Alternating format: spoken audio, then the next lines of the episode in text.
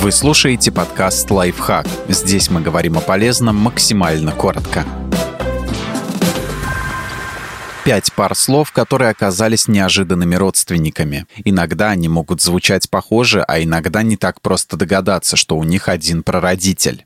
Кришна и Черный. Имя древнеиндийского бога с санскрита переводится как «черный темный». Однако оно не только означает то же, что и русское прилагательное, но и имеет общие с ним корни. Условно можно сказать, что Кришна и Черный — это одно и то же слово в древнем языке прародителя, которое через века получило два варианта произношения плод и племя. Древнейшее буквальное значение существительного плод – рожденное детеныш. Здесь в корне наблюдалось чередование ос-е, которое мы видим в слове «племя». В его прародителе была буква «д», но со временем исчезла. Смысл общего корня становится понятен, если сравнить со словом «народ». Оно образовано от глагола «народить» и буквально означало «все, кто народились». То же самое и с племенем. Это все рожденные дерево и драть. Существительное дерево происходит от той же основы, что и глагол «драть», и в древности оно означало «выдранное» или «ободранное». Наши предки смотрели на вещи с практической стороны и назвали растение именно тем именем, которое отражало то, что нужно с ним сделать. Кстати, однокоренным с дерева и драть является и слово «деревня». Его исходное значение – место, очищенное от леса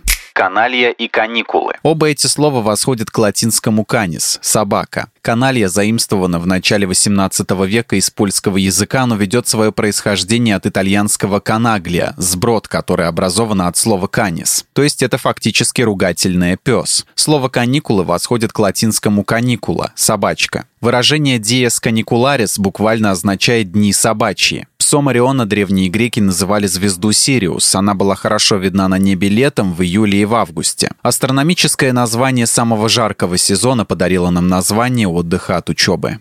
Космос и косметика. Существительное «космос» пришло к нам из греческого языка. В значении «мир», «вселенная» оно связано со словом «порядок». Космос — это противоположность хаоса. Наведение порядка можно назвать процессом украшения, потому логично, что появилось слово «косметика», которое ведет свою родословную от греческого «космос».